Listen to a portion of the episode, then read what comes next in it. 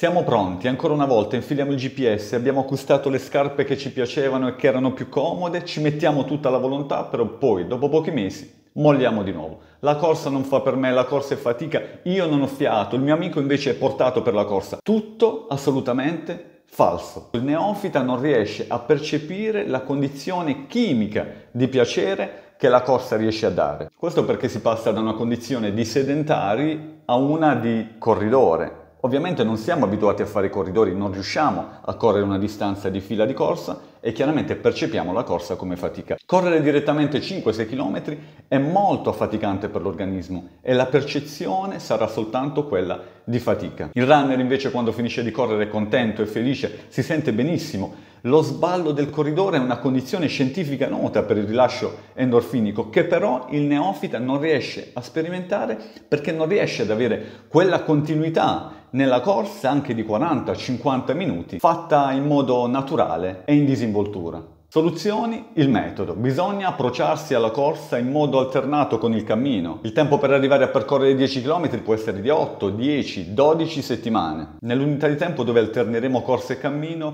abitueremo il nostro organismo dal punto di vista muscolare, articolare, a reggere dei carichi. Man mano scenderemo con le frazioni di cammino per aumentare quella di corsa. Vedrete che già a metà del cammino, quando avrete percorso di fila 7-8 km, inizierete a sperimentare tutti i benefici della corsa. Inizierete a pensare meglio, durante il vostro allenamento sarete più lucidi, inizierete a sperimentare la piacevole sensazione di stanchezza, il sentirsi bene mentre vi fate la doccia.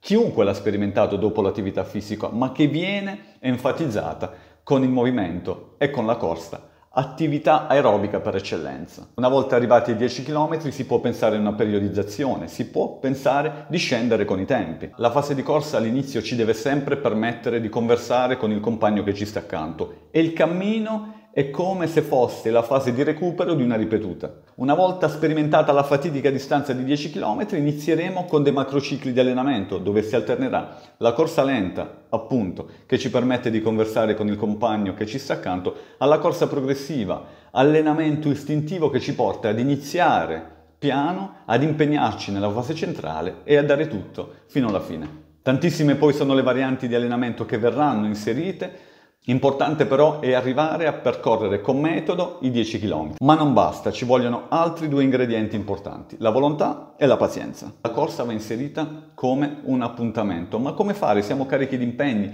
tantissime sono le cose da fare anche in famiglia.